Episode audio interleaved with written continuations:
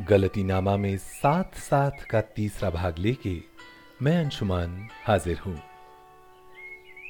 पिछले दो भागों में हमने सुना कि शरण के डिप्रेशन में जाने के बाद उसका परिवार और दोस्तों ने कैसे उसका साथ निभाया।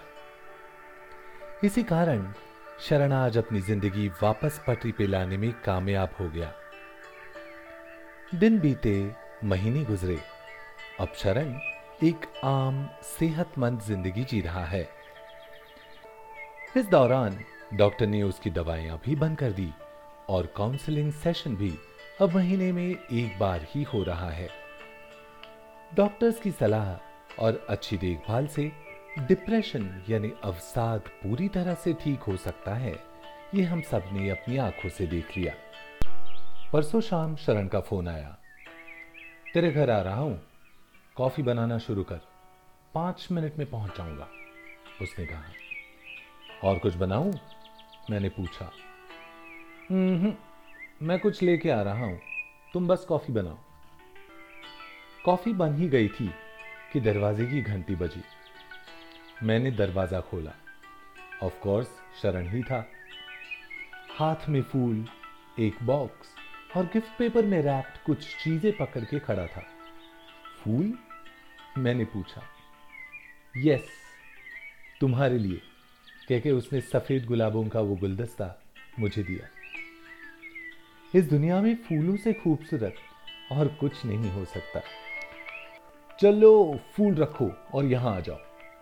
मेरा हाथ खींचकर शरण मुझे टेरेस पे ले गया और एक गिफ्ट मेरे हाथ में रख दिया। क्या चल रहा है? क्या है ये? पहले फूल, अब गिफ्ट बोलो मत, खोलो। मैंने रैपिंग पेपर हटाया और मेरी खुशी का ठिकाना ही नहीं रहा। मैंने शरण को गले लगा लिया और हम दोनों बस हंसे जा रहे थे और आँखों से आँसू बहे जा रहे थे।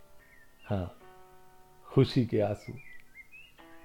गिफ्ट पेपर में रैप्ड एक किताब थी। किताब का नाम था साथ साथ और लेखक थे शरण विज।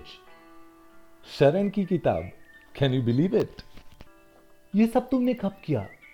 कब लिखा? कब पब्लिशर ढूंढा? और इतनी सीक्रेसी मैंने कहा सरप्राइजेस ऐसे ही होते हैं बॉस वो बोला।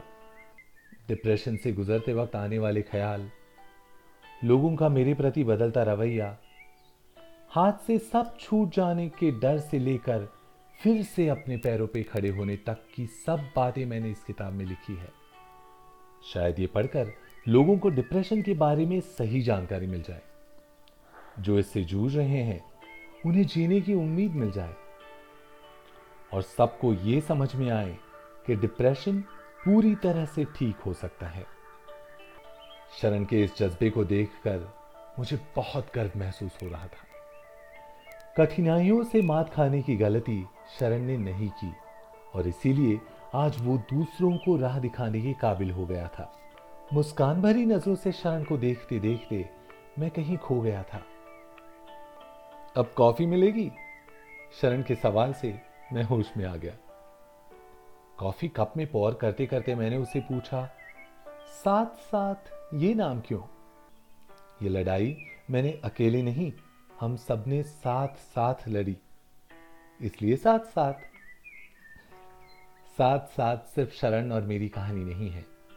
आपके बीच में भी अगर कोई शरण है तो आपको भी इस कहानी का हिस्सा बनना ही होगा। गलती नामा में कहानियों का सफ़र यूँ ही जारी रहेगा। तो अगर मेरी, यानी अंशुमान की कहानियाँ आपको पसंद आ रही है तो पॉडकास्ट को सब्सक्राइब और शेयर करना न भूलिए।